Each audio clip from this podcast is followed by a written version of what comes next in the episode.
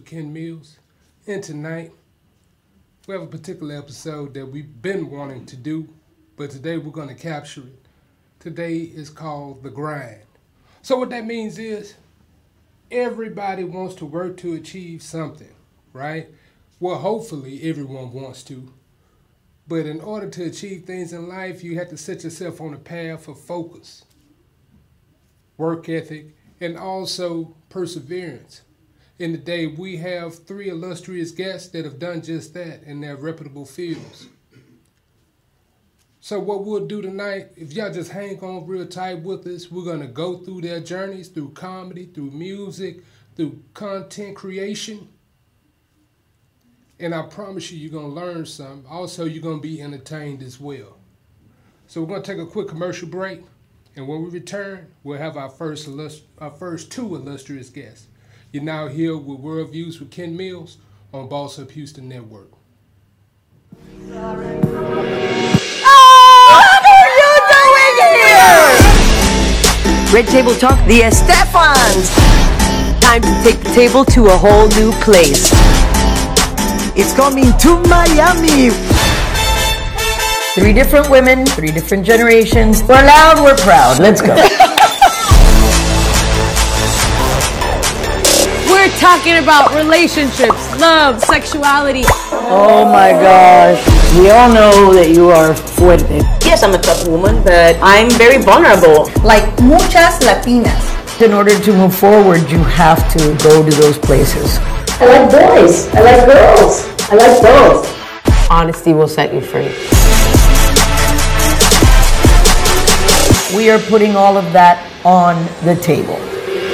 Red Table Talk the Estefans. Be a part of the conversation. Only on Facebook Watch. Our new house is amazing.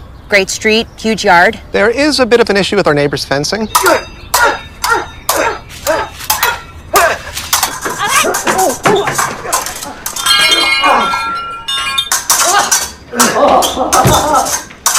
At least Geico makes bundling our home and car insurance easy. Which helps us save even more. Hey, Sarah. Hey, Peter. Touche! Ah. For bundling made easy, go to geico.com.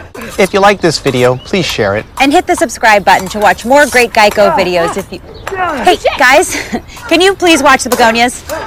Just planted those. Sorry. And we're back. Now, these two gentlemen that I have to my left, I was able to meet the first one here about a year ago. Dynamic individual, great entrepreneur, hard worker, and also one of the, the most prolific battle rappers here in Houston. Uh, the gentleman to his left is also a co-founder of their podcast series, Breakfast Blunt. I'm bringing to you here now, Jackie Boy and Jay Black. How y'all doing? Pretty good, man. Appreciate you having me, man. Already. man. Already. What's up, man? Now, this is what I want to talk about. Now, I used to be a battle rap connoisseur. My wife used to hate that when I used to when we first got together because I watched URL all day long. Right on, right on. You know what I'm saying? I watched Proven Ground all day long. So, Yeah, what made you trip. getting to that point? To just uh, battling, bro. We always watched it. We used to watch Smack DVDs coming up. They used to come out already, go by the store and see if we could find the newest one and all that because they have the battles at the end of them. Mm-hmm. You know, they'll show the rappers at the, at the beginning of it, but at the end they're gonna show the battles. Mm-hmm. So, uh, you know, we just took an interest in and just you know listening to it and all that. But through time, me and my partner Skillet, we always used to fumble around with battling each other or whatever. Mm-hmm. So one day on the uh, Instagram, we just started talking shit on the page like we we wasn't uh, like video yet, but we were just like texting, talking shit battle. So I'm like thought about it, like man, why wouldn't I just? That's when Instagram was like 15 seconds. So I was like, man, why don't I just shoot a video talking about somebody and doing it? So I started this page called uh, uh, Battle Me on IG, and I ended up meeting Scotty at a uh, walkthrough with Hitman House, and he introduced me to this dude named Iceman or whatever, and I started battling from there, bro, and that's how it happened. Like a mud. And Hitman Holla took a loss recently, right? With Cassidy, huh? That's what they say, man. You know, you know. Uh, hey, I was there. yeah. The Barry Reese story Yeah, was right on. live and right uncut. On, right on. It was a cool little battle for them. Though I just feel like you know, hey, it's, you know, I, it was for the culture or whatever, man. So I, I, I approve of it. It's cool. So I, I've caught your style on there. See, me personally, my favorites used to be Loaded Lux. Right. Because Loaded Lux had a certain level of dexterity where he can come from any angle, where he can come from uh, being a powerful Muslim, a Right on, preacher, right on. Uh, a street Right dude from on, paid right full. Right on. So where you come, it's just straight energy and passion. Right on. And then most people don't know your story, so today I want them I want them to understand your story. So understand you from Fourth Ward, Right on. and you out in Third Ward, you're a great entrepreneur in that area as well, in the Right. Cuney Homes area. Right on. So take me through your journey. Like, what got you to the point where you opened up the barber shop? Uh, where, where you started doing all of these uh, content creation and all that. Just take me through that. Man, it's just I've been doing music so long, bro. So that's what kind of kept me like want to be innovative in doing certain stuff or whatever, as far as like doing certain certain stuff outside the barbershop. But uh, man, I just ended up catching cases and all that. So I was going to barber school. I ended up dropping out of barber school, but while I was dropped out, I ended up catching a case. So I ended up going back to barber school.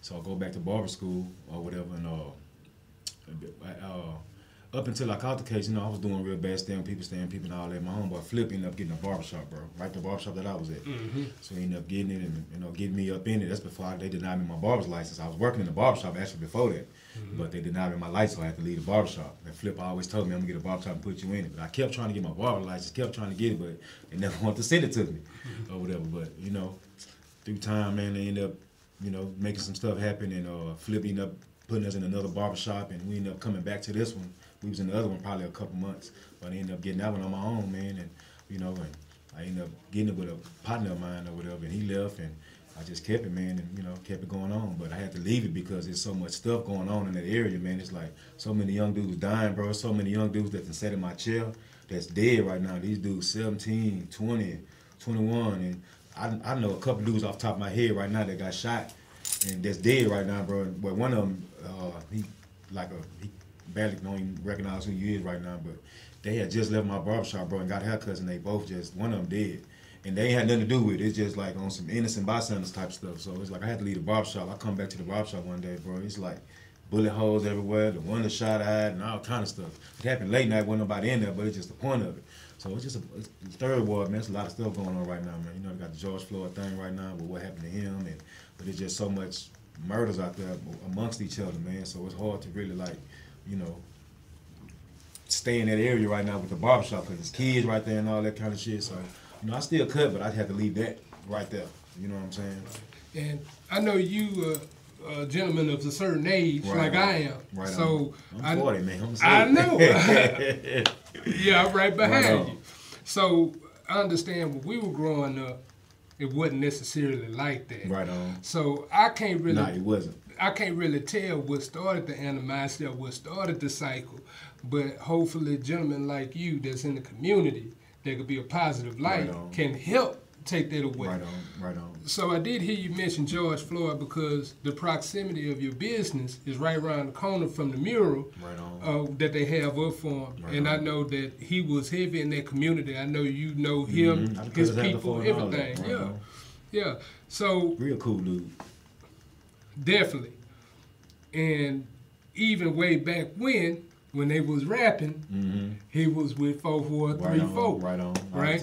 Right on. So how do you take what happened to him and also the policing in America? How does that how, how does that feel? How do you feel about that? How does that sit with you? And man, when I seen it, I was in tears. Cause when I first seen it on Instagram, I didn't know. You know, I'm sliding down the timeline. I'm steady seeing this picture, but I ain't reading the caption, so I don't know he did. I'm steady seeing it, but you know, I guess I read one of the captions and seen that he that he that he was dead or whatever. So I ended up seeing the video, and bro, I tears looking at the video because it's like I'm seeing this person that I actually know, and you know, on some Trayvon Martin, Eric Garner type of stuff, for this to actually be happening, to see that, it really put you in the, it put you in perspective, bro. Like this can be me right there. You know what I'm saying? That can easily be me or my son or something like that. So I feel like man, every time you know something happens to the police or something, they want us to care so much and do all this. But when something happened to us, everybody want to say, well, all lives matter and all that. We're not saying all lives matter, but we saying our lives matter because our lives are the one that feel like it's in endangered species. We killing each other. And on top of that, you know, they killing us, and I don't, you know, and we ain't trying to stop the shit. Where I'm at with it, man, I don't even, you know, police as far as that, like, bro, I don't even, I don't even want to get pulled over because I don't know where your mind at. You know what I'm saying? So I can't even protect myself because if I do, I can end up going to jail because I got a gun on me, or you can kill me because I got a gun on me. So it's like I don't even, you know, man. It's just like, you know, then they want us to pray and all that kind of shit, and it's like, man, I don't. Can I cuss on you? Yeah. I know Well, hey, that. hey, You but know but but hey, I mean, you know, if this is truly how you feel, we're not gonna censor you. Right on, bro. So go like, ahead. That's, that's what it is, bro. It's like we got we got too much religion in us. That's the thing. That's what I'm rid of right now. That's why when you said something about the Loaded Lux, it's like if I keep battling, that's what you're gonna get from me. Mm-hmm. Because I end up meeting this dude, and he kind of like changed my life from meeting him. Because I was on some other shit, but he kind of really, I ain't gonna say opened my mind up, but he kind of like gave me a direction. So I, my mind was already kind of opening up, but I ain't know what direction to go, and he showed me the direction to go, and it wasn't no follow me type of direction. It was like this the truth type of direction. Once I discovered that, it started changing my whole way of thinking, man. For real. So I, I tell you this, I, I- make no qualms about it. Most of my viewers know this. Uh, I'm an ordained deacon, but I stepped away from religion at a certain point because I identified that number one, this religion was passed down to us after the Middle Passage as a mechanism of control. That's what opened my shit. So, as a mechanism of control, so if you look at it, you have your opposition praising the same deity as we are. So they say we can't desecrate the cross, but yet you burn the cross in my front yard. Yet you say I'm supposed to love one another, but you don't love me. So how does that work? Am I supposed to be docile and demure, and you be aggressive and tactical? Or should I or, or should I step away from that and should I say, hey, self-preservation is the first rule of man? Should I defend myself? I'm, I'm gonna tell you one thing. I'm gonna let him speak on that. Religion tell you what to think.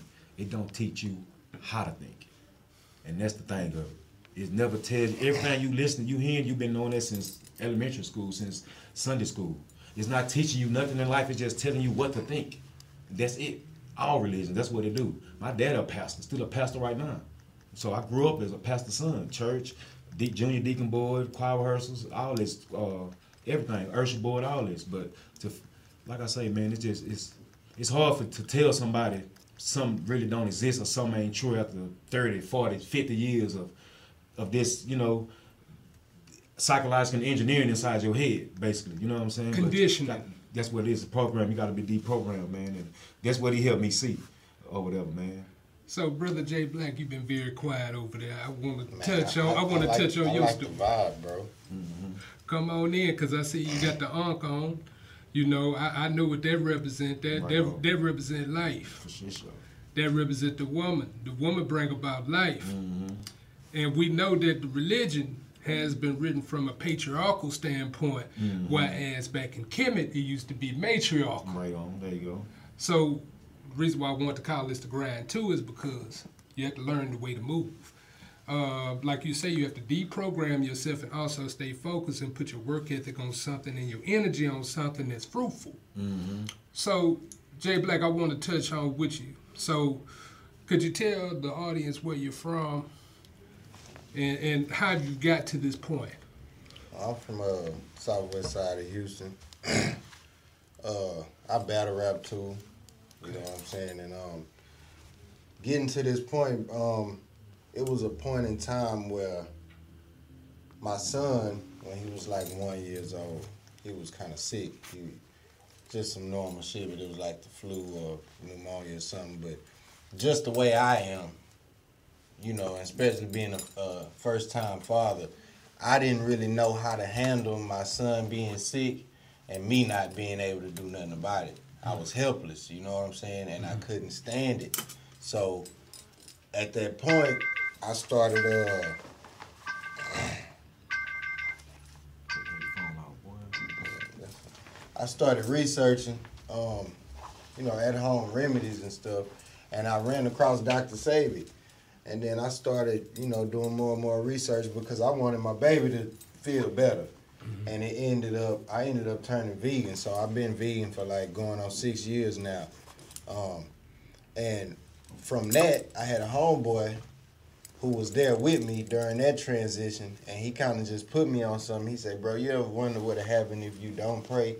And I thought about it, and at that point, I I, I, st- I started being real with myself. I was like, bro, honestly, I really don't be praying. You know what I'm saying? I didn't. You know what I'm saying? But but I also was heavy into reading several different Bibles and you know what I'm saying, seeing the, the differences in them and stuff like that. So I already was going down that path, but he opened my eyes. And so that right there let me realize that that's a duty that we have in the community as brothers and sisters.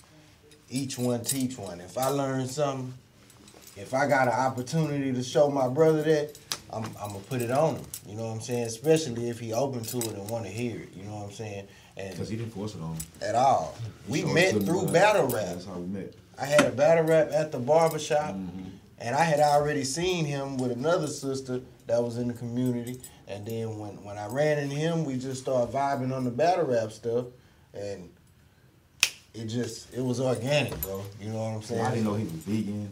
I didn't know he thought the way he thought or none of that. Cause was, I remember we were talking one day like, bro, you don't believe in God? Cause he was, you know, talking about Jesus and where he come from, to rappers and all this. And I'm like, bro, okay, but you don't believe in God? And he was, you know, basically he tell me, no, I don't believe in no sky dad and all that. So it's really blowing my mind on what he talking about. Cause I'm a firm believer in, you know, Jesus, God, and all this. You know what I'm saying? I don't have no other explanation for life. You know, this all I know. But I've never been exposed to ancient Kemet and, you know, uh, uh, I done heard Pharaoh and, you know, the Egyptians and all that, but I've never been told, told the true story of that. You know, I've only been told, you know, little bit, bits and pieces of it or whatever. But uh, I used to listen to this dude named Real Islam on Instagram all day long. And Malcolm X, I used to watch Malcolm X all day long, but I want to talk like Malcolm X. I want to speak like that because when somebody come in with some bullshit, he knew how to, because he wasn't making up nothing. Everything was real, and when you real, it's gonna come out. That's you ain't right. got to fake and shake on nothing. So, uh, but I'm steady uh, listening to Real Islam, and he's steady promoting his book because he's talking some real stuff. But he's steady promoting this book called Message to the Black Man, written by Elijah Muhammad. And I'm trying to find where religion come from. I'm instead of asking him, you know what I'm saying? I'm like, man, I, I don't think I even asked him that yet. But with my personal journey, I'm trying to find out where religion come from. Because Corona made me, I want to know, like, okay, they gave us this. Where did this, where did this religion come from before slavery? That's what I wanted to know. Like, what is the religion? What is the origin of this religion? I didn't know where to look for that though. So I'm reading this book, Message to the Black Man. But one thing sticking out to me in this book, it- it's saying some real stuff and it's giving me a bunch of real stuff on what's going on. Like I already know it, but it's one thing sticking out. They want me to be a Muslim, hmm. And that's not what I'm looking for. And I, I started telling that I'm like, bro, I'm reading this book and boom, boom, boom, and because he knew I was on a bunch of real Islam already, but I ain't never tell him like what I really was doing. And when I told him that, I'm reading this book, boy, but instead of trying to make me be a Muslim, he's like, boy, you ready? And he sent me something. When he sent me that, what he sent me, it changed everything for me, bro. It changed. It, it started making me want to research. It started making me want to read and learn. And just every day, all I cared about was just learning something every day about something. The way he Bro. asked me, I knew he wasn't everything. satisfied Right. with, with, with the reading the answers he was getting. Right. And so I was like, okay, he he for sure ready because that's where I was at when when mine happened. I was I was like, man, all this is is it sound like trickery. You know what I'm saying? I don't need. How come I? What about me? You know what I'm saying? Mm-hmm. Because it's an internal fight, bro. It's a it's a it's a back and forth with your spirit, and so it's really no doctrine needed when you just need to keep it real. You know what I'm saying? That it, you'll go a whole lot further just keeping it real, treating people with respect like you would want to be treated. You know what I'm saying? And that ain't people. People think that's really hard because you got a doctrine that tells you that you ain't perfect or You everybody was born in sin. You know stuff like that. Fix your mind to believe that you lowly or humble. You know what I'm saying? And so that like that's one of the words that I had to look up and understand what's really being said, what's being conveyed when I say that about myself. Mm-hmm. You know what I'm saying? So, one thing that I, I would want to mention that I do subscribe to is spirituality, because we because we know this universe was built by a being, right? So if it was built by a being, it's something greater than us here. So when you do pray or when you do call out, you are praying to something because I've seen the universe move, and I've seen that high power, the Most High, move for me. But how everybody feel, that's their own. But own. live what I'm saying. That's their own thing. I don't have to believe nothing because Right. when I walk outside, I know the sun right Yeah, there. yeah. I know you didn't put it right there. Right. I know I didn't put it right there. That's right. I know he didn't put it right there. That's right. So I know the sun is something greater than anything that's walking on this earth know- that's we breathing know and it's a talking. We know high it's a high energy thing. that we got. Right. But what I'm saying is when you take that and try to give me a deity with it, Right. and try to replace spirituality with religion, that's when I got a problem. Right. Because that's what a problem said in because now you get to alter my thinking. And now I can't ever think for myself. I, I can't quit no job and go work for myself because I'm scared to. I'm living life too limited because I'm living off something that really don't exist. I'm going off uh, faith, faith. and all this kind of stuff. Man, instead of saying, I want to thank God for this car. Why? Because when I have a wreck, I don't say thank God for having this wreck. If somebody just, I'm saying thank God for this car, but somebody down the street just had a wreck and died. Mm-hmm. Thank God for that too. Like you're not understanding what you're saying. God is not some credit card or man, God got me in this house. No, He didn't. You went and worked. The God in you showing you to use your brain to go out here and do what you got to do for yourself to make something happen, man. You gotta stop depending on something that don't exist, man, and something that you feel like something that's divine. We're not understanding that divinity and humanity within itself. It's a human. Human means color, color man. But then they come out with this mankind shit. Right. Mankind and human just take the difference in that. So if I tell you a quick story, so Mhm. I like jewelry, right? Mhm. So we're gonna look at this, Mhm. right? So we look at this. Anytime that somebody believes in something, they want to put a face to it. Mm-hmm. So I spent thousands of dollars for this. And this face ain't of no Jesus. Mhm. Guess who face it is? Caesar Borgia, who was the nephew of one of the popes in the Roman in the Roman hierarchy in the Catholicism, right? Mhm. And they used his picture to put that in your mind that this is who you need to look toward rather than you looking in the mirror. where they got that idea from? Ptolemy one me. Hmm. That's where they got the idea from. Because when Alexander the Greek invaded Egypt in 332 BCE, Hmm. when he invaded them and took over their whole shit, he died nine years after into it. And, and nine years later, his predecessor took over. Ptolemy one like again. He went to all these different temples and took out they they images of their gods over there, which was mythology. Mm-hmm. But they didn't put their mythology in there and took it like it's real human history. Mm-hmm. And you took uh, these council meetings that happened over 900 years to Council make Nicaea. Council Nicaea, Ephesus, Mm-hmm. Constantinople, all these different council meetings trying to prove that this human nature and this spirituality Mm-hmm. that don't never exist. You know what I'm saying? And that's when I get, when I'm telling people, they're like, bro, don't take my word for it. Mm-hmm. It's inside their documents, inside the Roman Catholic Church history. They know this They shit is fought, bullshit. killed, they know it is. stole. Just read it. I ask all these to, Christians to, and all to, that. pro- to give him a human nature or not. It was never no person. You know what I'm saying?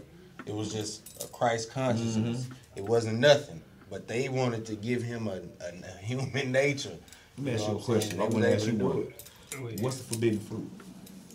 Knowledge.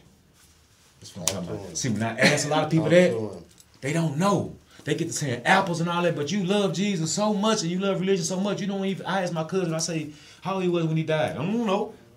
You just said you love him, but you don't know how he was. How he was when he said, you "I'm know about to go be about my father's business." I don't know how you love him so much. If you don't even know how old he was. You don't know How the real know history him? of him. How you know But him? want me to, but want me to tell you why it's knowledge, and this is in real life. You can It put tell this you in the as a- Bible. it- but even outside the Bible, if you just live in life and you got an analogy, right? Mm-hmm. So when you got a child, a child don't know certain things until he sees something or until he told something different. Mm-hmm. When you remove the veil, that's when everything is present. Like when you say Adam and Eve, Adam and Eve was not aware that they were naked Mm-hmm. until the serpent made them eat that Oh, fruit. yeah. And guess what? They see everything for what it is. You see, we got private parts, we procreate, we do this, that, and the other. And then those are circumstances and repercussions after they do that. So that's how I know. And also by my, my teaching and my life experience, I know that it's, it's knowledge. And sometimes you have to look at knowledge as well. You have to look at book knowledge and you got to look at live knowledge. Uh, a learned lesson is better than a bought one. Mm-hmm. Facts. Because get what? You getting all type of things and you got to pay to get out of it. Mm-hmm. When you could have sat back and been wise by looking at others' mistakes. That's the That's fisherman and uh, You just explained college and the whole thing, and, and people, well, well, it'll miss people. You want to pay thirty thousand dollars to get a book that probably costs two hundred dollars to just read this book and learn what's in this book. That's right. Just to say you got a degree. That's right. I mean, I don't. I just don't. I just. I, That's right. Teach a man to fish. But people use that as an affirmation that you have this level of knowledge that you certif- it certifies you Right. in order to do a certain, Certain thing. thing. Um, there are many that are out here. That's why I say the grind. Because when you go out here and you focus and you get this esoteric knowledge, you don't necessarily have to get it from an accredited place. There you go. Because you can self teach. Um, I want to talk about Breakfast Blunt because I had caught it a few times, and uh, Blunt, yeah, it's involved, Yeah, but right you on. got that good breakfast knowledge for Right the on, people. right on. so y'all tell me how y'all came up with that. I was, his, his show. I was doing that first. This before Corona came. I watched it. You watched? Never on it. So I used to get a lot of views on it on Instagram. A lot of people hit me up. I get like fifteen hundred views, two thousand views on it. Uh-huh. on dropping a video on Instagram, what I do, I take something from Instagram and really talk about it. Uh-huh. Basically, kind of like how Smackwater do. Basically, I'll be real funny with it uh-huh. or whatever. Kind of like chop the video up, you know, real good or whatever. So, but when the Corona came, it's like I turned it off.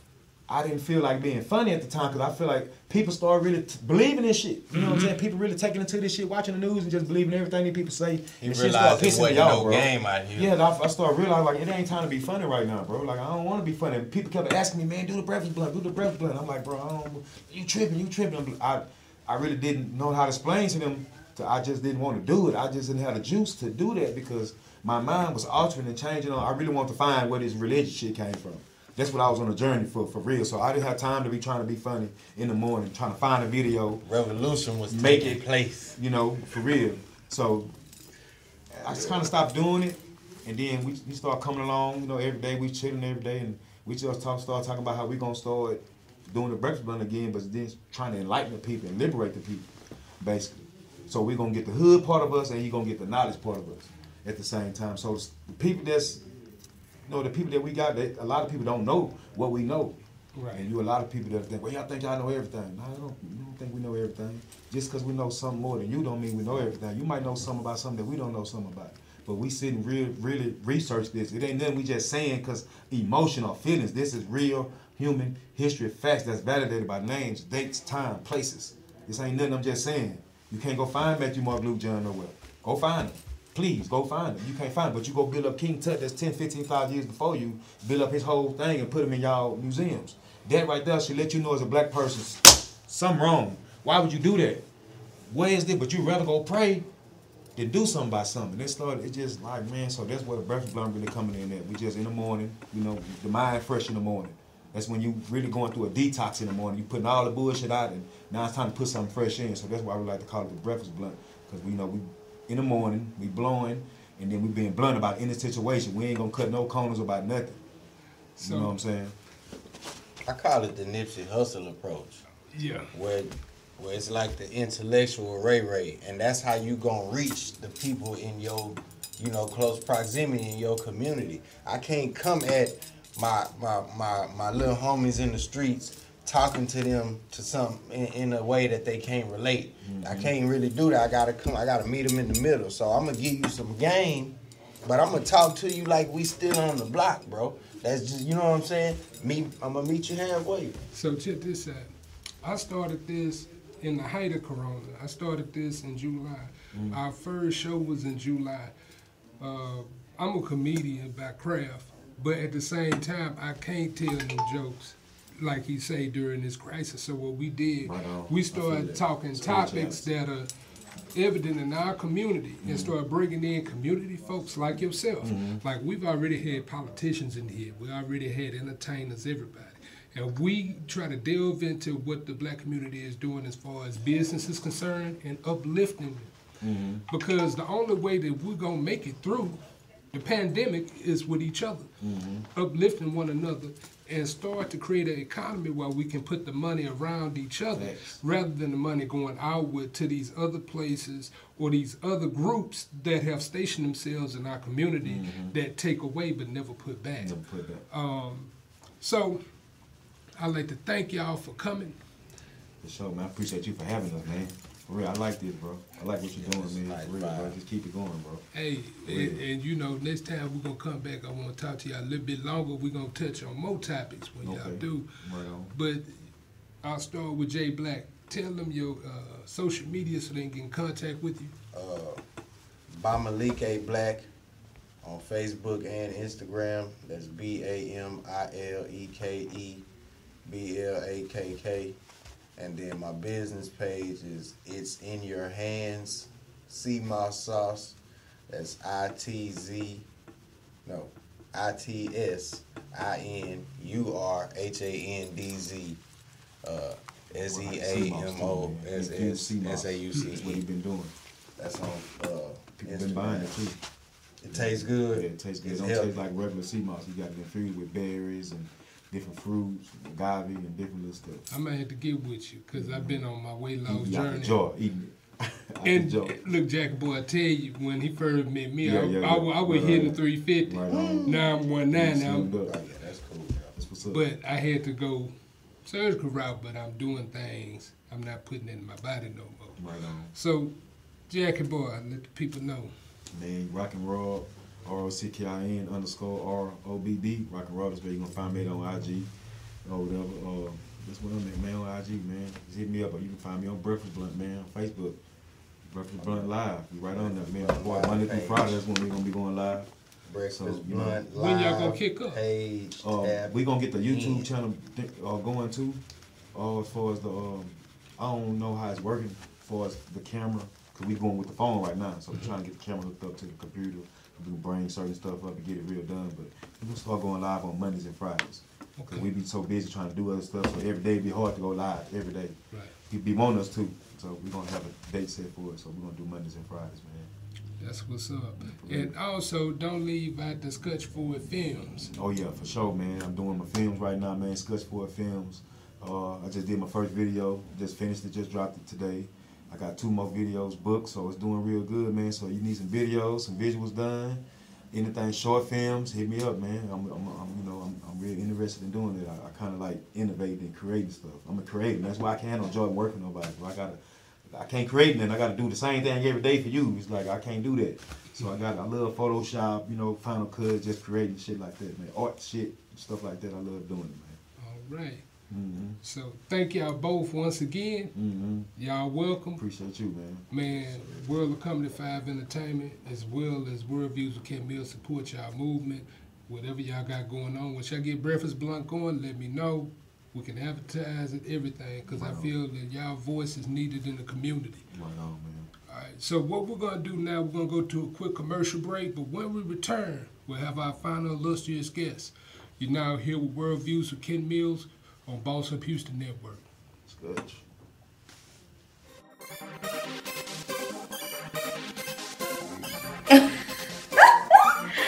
Oh my God! I just got through watching a great show on Boss Up Houston Network. Have you heard? They're bossing up, okay? And I heard they're looking for you.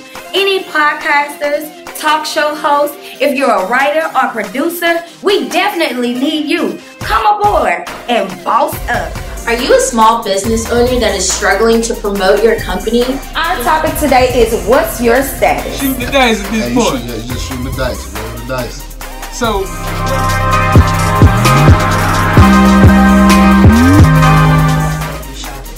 Yes. Hey, how y'all doing? It's attorneys.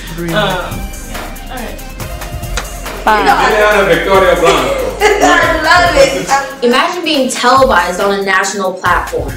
How about being a host or sponsor on a syndicated podcast? Or being featured on exclusive promotions and interview for your product to your ideal customer? Hi, I'm Kayla Sneed and I'm head of sales with Boss Up Houston. And here at Boss Up, we like to help small business owners and entrepreneurs advertise, promote, or become a sponsor for one of our television, podcast, or radio shows. All you have to do is click the link down below to see if you qualify. I'll be seeing you soon. This is Boss Up Houston, where we look up, stay up, and boss up.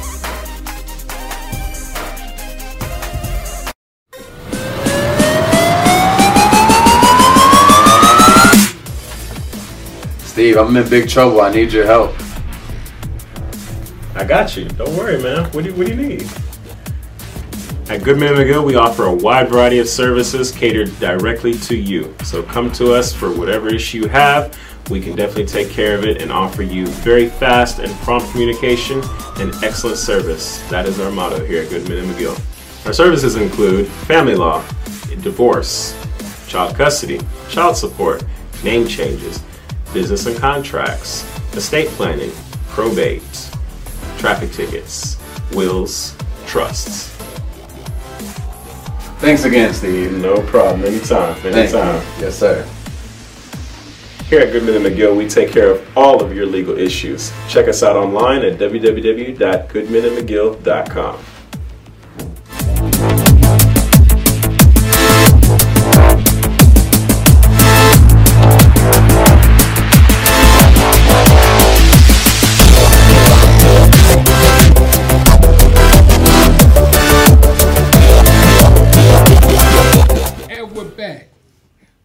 Back here now. Now, this gentleman to my left, when I first met him, he became my big brother in comedy, also the voice of reason, also a voice of scolding at times.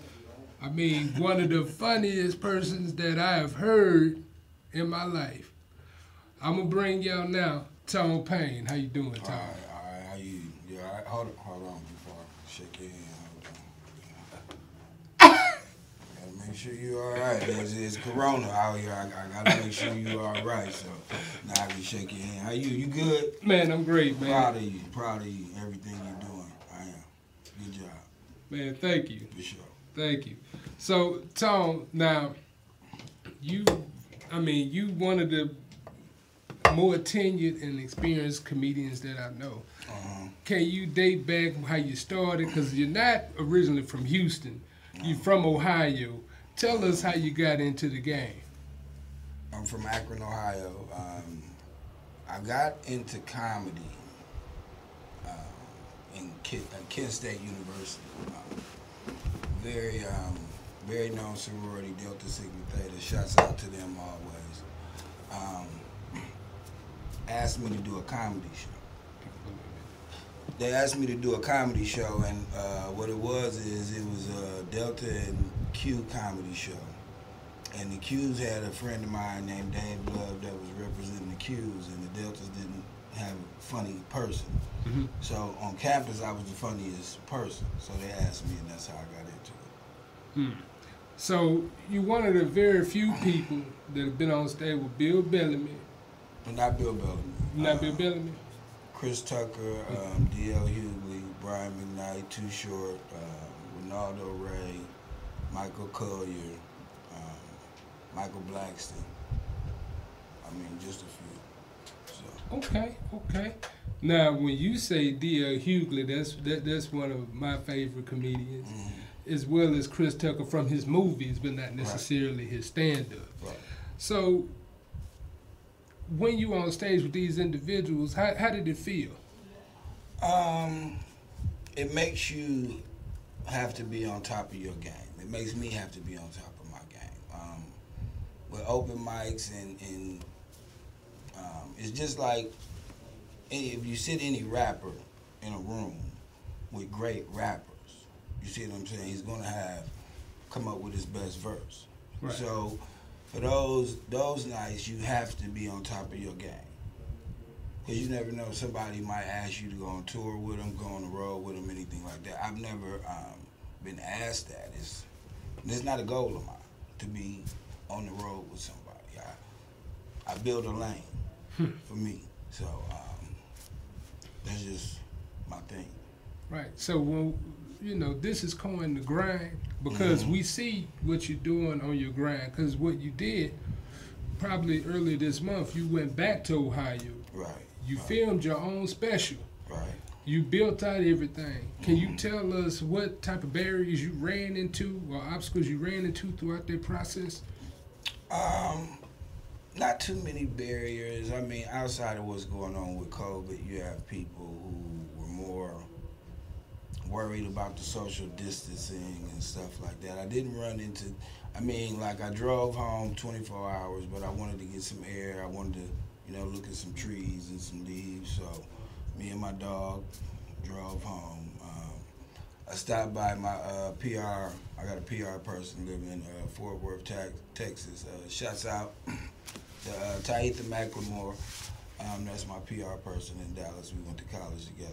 Um, so it was it was more of just a time for myself. It was I, I wanted to go home for people to be able to see and experience what it's like and what I've gone through to get to the point to where I feel the need to uh, film a special. So, um, and we're better to do it at home.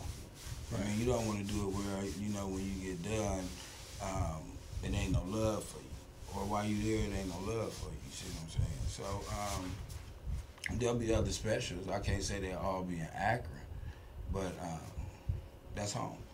So, So, do you feel at home in Houston? Um, I have a five-year-old daughter. Zuri. She'll be six Monday.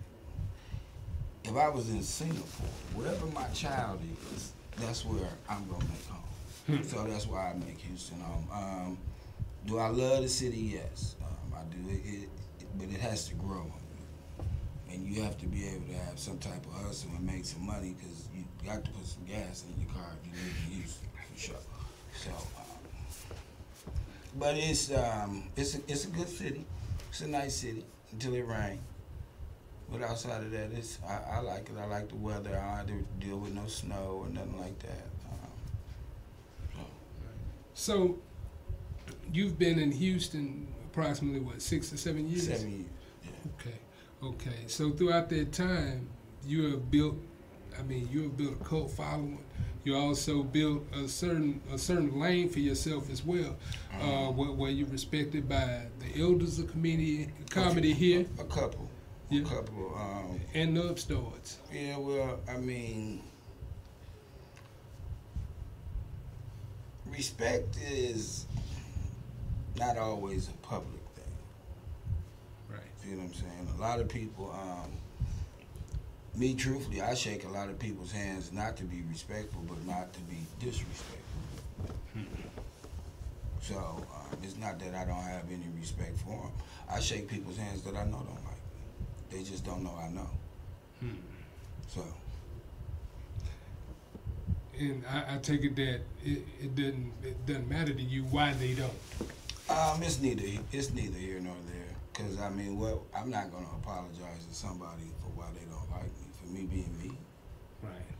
I mean, I don't. Um, I don't have no problems with nobody that I know of. So, and I mean, I've always been the type of person. If you have a problem with me or I have a problem with you, I have no problem addressing it at all. No. So.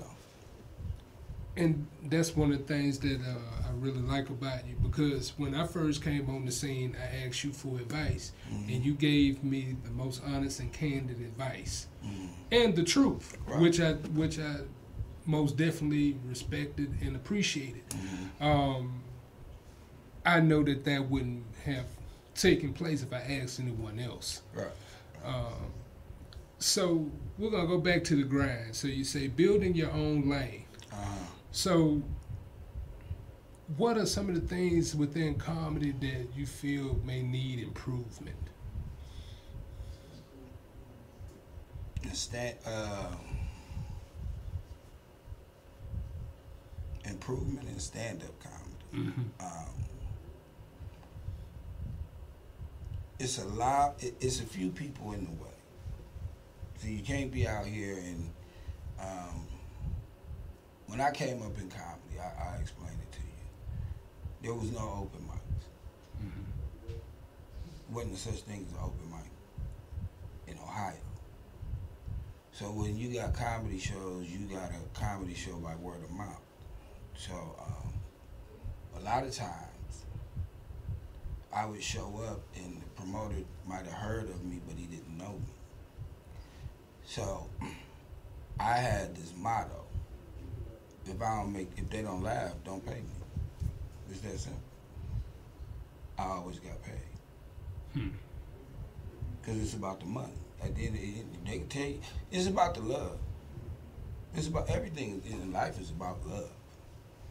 But certain things in life, if you ain't got no money, it ain't gonna work. You can love it all you want to. Hmm. You can love your life, your wife, all you want to. But your love don't pay no electric bill. That's right. So you gotta get some money. That's right. So um, the things I think could be improved in comedy is, I mean, if you feel like you can do it, who am I to tell you not to? You know, if you ask me, should I be doing comedy, and I sit there and tell you no, then you'll sit there and say, well, Tone is a hater, right? But really, I'm just looking out for your mental. Because if you don't really do good at this, and then it take you two or three years, and you figure out you shouldn't have been doing it, if you'd listened to, me two or three years ago, you wouldn't have this problem in your mental that you got to come over. But then you'll call me a hater because I tried to look out for you. Right. But then let's flip it into another scenario. If you was about to cross the street and get hit by a bus and I said stop and the bus didn't hit you, would I be a hater? No. But I still looked out for you. You'd be a lifesaver. I'd be a lifesaver then. Right. So next time just I guess I'll let you get hit by the bus. So, also, how do you feel about those who may use the coattails of others who may be more talented or more versed to tag along and to try to breed into a career? Um, you can't friendship it your way into comedy. You can't. If you're not funny, if you're standing up there, I mean, you, you can't. You can you can have all the friends you want. You can be clicked out all you want to. Um, but at the end of the day, when they announce your name and you got to grab that mic, ain't nobody standing up there but, but you. So even for the people that you know, and I don't point people out or know none personally, but it, for those that are in that position to where it seems as if they're trying to ride a coattail, I would tell the person whose coattail they're trying to ride, put your blazer on. That coat ain't as long. Hmm. You see, what I mean? that's why it's called a blazer. Don't wear a coat. See, that's why, I, like I said, you, it, it, every comedian's mind is, and his job is to build his own lane. You decide who ride in. That's your coattail. Your lane is your coat. You see what I'm saying? Well, who behind you is who you let ride in it. Just like the coattail. If you let them sit on the coattail, don't be mad that they rode it. You let them sit on it. So, along with that, it could be some disingenuous behavior that goes on in order to achieve that point of riding the coattail, mm-hmm. where a person may try to befriend that person or try to exaggerate the friendship by saying, "Hey, this my brother. So I, now, I but- love him." But this, on, that, on. What we gonna do is Yes. we gonna use black people words while you talking to me. Mhm. So if you say something like disingenuous one more time, I'm gonna walk up off your set because now you're trying to confuse me. Okay. Now, I would say not genuine. okay, not genuine. Not genuine. Disingenuous. Okay, disingenuous, not genuine. See, now I understand. Yeah. Right. Um, it'll show. It's just like anything in life. It's just like anybody in life, any person in life. Um, uh, my mother told me, she said, if any woman tell you she ain't crazy, give her a few minutes, she will be. Mm. She said, we all crazy, I'm one, trust me. So all you gotta do is wait. True colors come out. Sometimes it take years. Mm-hmm. But it just depends on your patience in the situation. So true colors will come. I, I just um, communication is a key, but that's life. That's everything. So get back to your successes. Um, I was able to catch you on New Year's Eve at Phil and Derek's, where you wowed the crowd. You you have a special way that you come on stage, Right, right, right, and you hype them up. right. Uh, So so tell me about that experience uh, through the Phil and Derek's, and also through your bouts with improv and all that. Tell me about one of your best shows. Um, I, me personally, um, I don't have a show I gave an A. Okay. Um, I'm my worst critic. Uh, I don't. I'm never happy with myself. Never, never at um, anything I do. Outside of probably either tying my shoes or taking a bath. I'm not happy if I have to give out a performance. Because I always believe I could have did better. Uh, if I had to say two shows that really stick out in my mind, it would be the first time I got to perform at the Improv in Houston, and um, it was four about four minutes, four or five minutes. And a guy, um, I had a good friend of mine, Bryson Brown, top top shelf dude, top shelf, um, OG in this game, younger dude, and I, I mean, you you know you got a lot of respect because when you say OG, it's usually a dude older than you. Right. This dude is way younger than me. And uh, part of the reason, like, why I sit here today is because of Bryson Brown. Because when I came to Houston, I bombed for a year and a half. Wherever I went, bomb, bomb.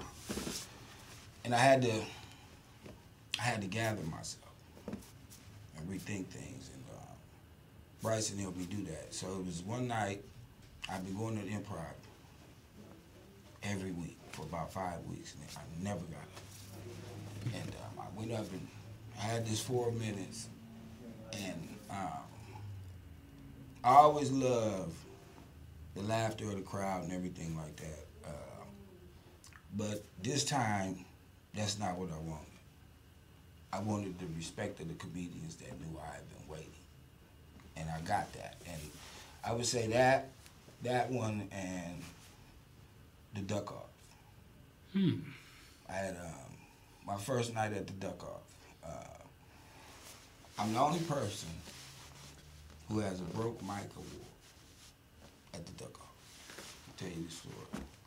Lady was walking around and they had the open mic and everybody going up. And I went up and the lady tried. And I talked about the lady so bad that she snatched the mic out of my hand and broke it in half and ended the show. I'm talking about Leroy the Third running around, Lil Daryl. Um,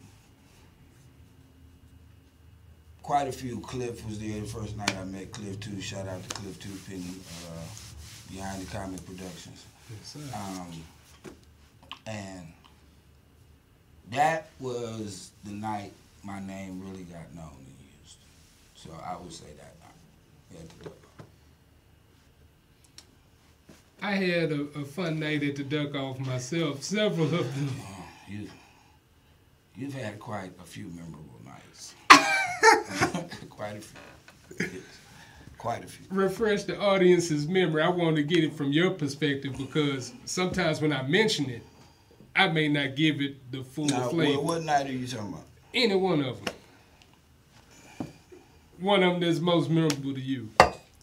Um, I mean, you. I, there was there was a night that um, I like to go out to open mics. Uh, Reg Sitter has an open mic uh, on Scott Street on Monday. Shout out to Reg Sitter.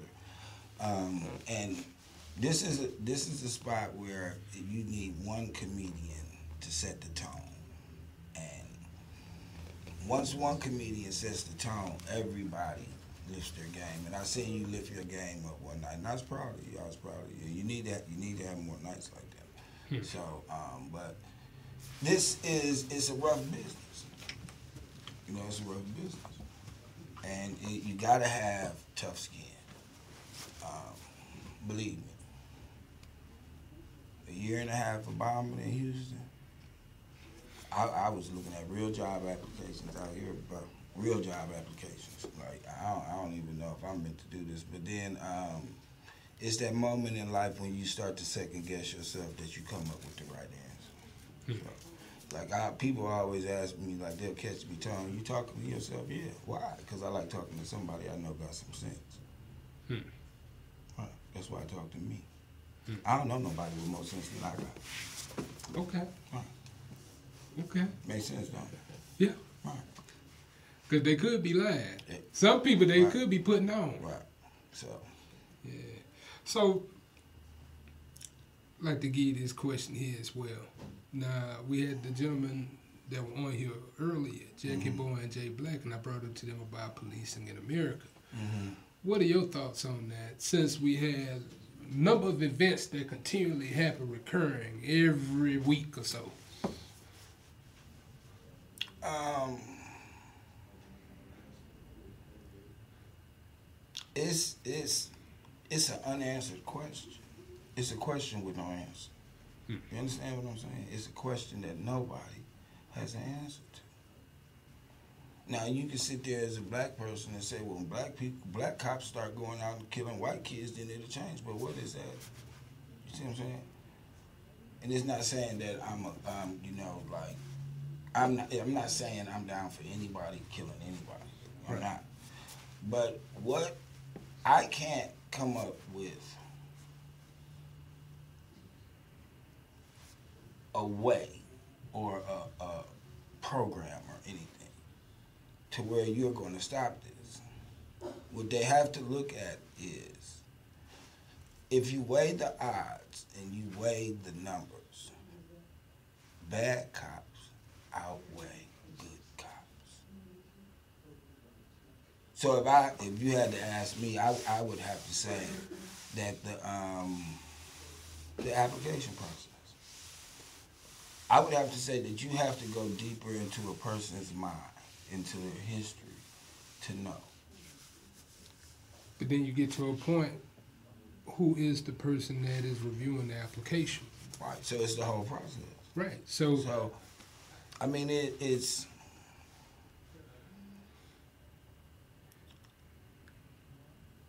at the end of the day.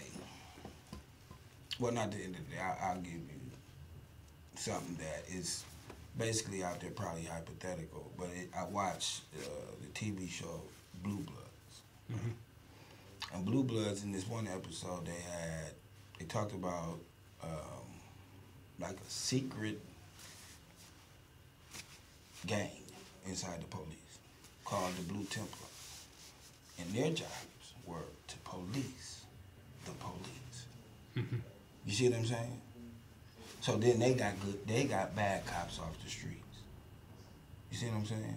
So just like with black people, what do they say it takes a village? Why is the police any different? They the biggest gang. In, they the biggest gang in the United States of America. They the only gang in America to where one cop died in that state, they send a car from every city to the funeral. Mm-hmm. They do that in Ohio. I don't know if they do that in Texas. But in Ohio, if a cop is killed in the line of duty, every city sends a car to that funeral. Right. So, why can't the police just police the police? If y'all good cops and y'all know it's bad cops out there, then get them off the streets. Then you you won't look as bad. That's the only way. That's the only thing I can see. I just tell you this. It's no different than the mob. But you have to look at the doctrine too. So the doctrine of the police, at its outset, at its creation, mm-hmm. was to ensure or enforce rules to to protect property. Right. The property being people at 1st mm-hmm. Then when you look at actual physical property. Mm-hmm. So if you look at it, anything that disrupts order or anything that causes damage to property is they is the first aim. So they look at certain individuals, certain groups, as those that may deface order, the order that's been instilled by the doctrine of this country, or who may be possibly damaging or devaluing the property. So you could look up any type of uh, behavior. Like, just give you an example. In last week in Galveston, uh, they tried to relive the Kappa Beach party where people would come down there, the youngsters had the swangles sitting down. They put in all different type of rules to ensure the fact that those individuals had their cars towed. The reason why they did that, because they like this bring down the value of the property. This is a nuisance. We don't want this here, because decades long ago, they tried the same thing, but it was more people, so they couldn't really do anything. But that's just my thoughts on it. Uh, but what I wanted to do as well, I know you have some shows coming up. Uh, if you'd Yeah. like to tell the Uh, audience. Uh, May 7th, uh, I'll be at uh, the Reversa Center, 1550 1960. Um, I think, uh, I'm not sure the date, I'll be in Pittsburgh, Pennsylvania. Uh, I want to say in June sometime. I'm not sure the date quite yet. Um, that's about that's about everything I, I have. I know coming up. I have. Um, if you want to follow me, follow me at Tone Payne 23 on Instagram or just Tone Payne on Facebook. Um, Thank you, bro. Thank you, bro. Appreciate you. Number love for you. Same, man. So, what we do now, I'm going to give a brief parting shot. I'm going to wrap up the entire Mm-hmm. show. So, I want to thank you for coming and taking time out of your day to come Yeah, in no and, problem. and talk problem. shop. I appreciate it. I appreciate it. Drinks on you at the bar. Don't act like Drinks on you. Already, but right. don't leave just Don't yet. leave, don't don't leave leave. just yet because we're going to get a parting shot. Now, all right, so earlier we had uh, Jackie Boy and Jay Black. They came on and they told you about their journeys through battle rap, also uh, their grind and what they've done to, to build themselves as better men. We applaud them. Uh, and also, we're looking out for their new podcast series, Breakfast Blunt, uh, which we'll support here on Worldviews with Ken Mills. Lastly, we had Tone Payne come on, uh, our big brother in comedy. We talk shop here. We talked about certain things that's going on on the scene, and also what he has on the outset, his future pursuits. Well, he'll be in Pittsburgh. He got shows here, this, that, and the other. So when you get the chance, check him out, because he definitely on the grind. So I say all this to say this. The reason why I coined this the grind is I've been on the grind all my life. I ain't number one, I know a bunch of people in Houston and abroad, America, and I never asked for no handout. I never asked for nobody to help me. Now, if a person did help me, I appreciate it because many people looked at. Um, I mean, all throughout my life, and some of those individuals have been on the show throughout the past two seasons. So I say all that to wrap this up like this. It's all about you. If you see it, you want it, buy it, own it. LaFlip told us that on I Can Do That. Now, that was back in 99. I was young and I thought it would fly. He was saying that there, but then when I started thinking about it, I say that makes sense. Because the things that I want to, the things that I want to have, I gotta work for to get. My mother always told me that, guess what? If a man don't work, a man don't eat. So I used to like to eat. I used to be real fat.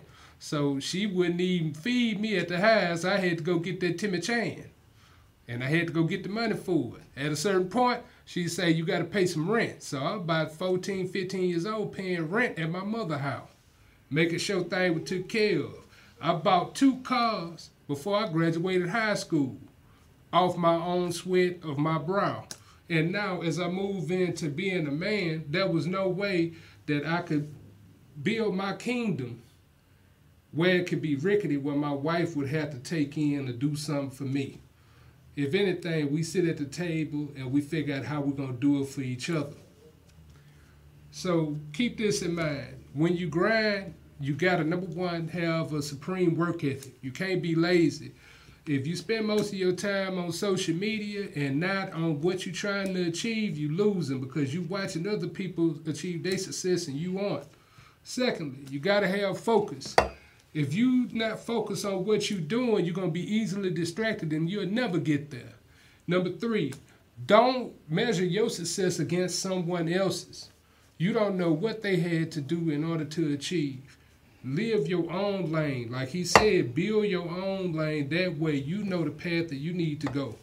And lastly, number four, whoever you believe in, whether it's God, Allah, Buddha, whomever, believe in something that's greater than you, and that will give you the strength to carry on. What I'd like for y'all to do is to open your minds, open your hearts, and stay safe out there. Next week we'll have a fresh episode for you, and I got some surprises. I hope y'all take a look at the promotion for next week, cause guess what? We're gonna have fun. But anyway, you're here now with World Views with Ken Mills on Boss Up Houston Network. We'll see y'all next week. You ain't gonna say no prayer.